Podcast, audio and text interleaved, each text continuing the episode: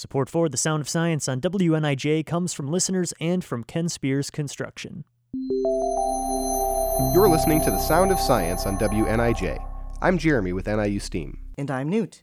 To continue our celebration of National Hispanic Heritage Month, we're going to talk about Dr. Franklin Chang Diaz, an engineer, physicist, and NASA astronaut. Chang Diaz was born in Costa Rica on April 5, 1950. Even as a young man, he knew exactly what he wanted from life he told family and friends that he was going to be a rocket scientist and an astronaut, and that's exactly what he did. In 1980, he applied to be an astronaut, and a year later, he was the first naturalized U.S. citizen to earn his wings as an astronaut with NASA. During one of his seven missions into space, he even helped with the construction of the International Space Station.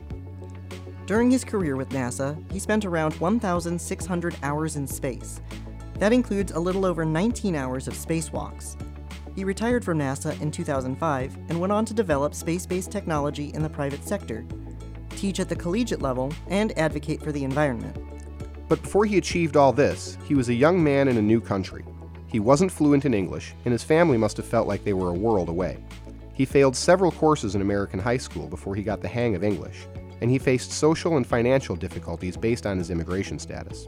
It's easy to see his story as inspirational, as a parable about how hard work and dedication can overcome any obstacle, but part of his success came from his ability to ask for help, and from those willing to help him. He had teachers during his education that advocated for him and mentored him. And as an adult now, he extends that help to the next generation, especially in encouraging kids to take an active role in protecting the environment.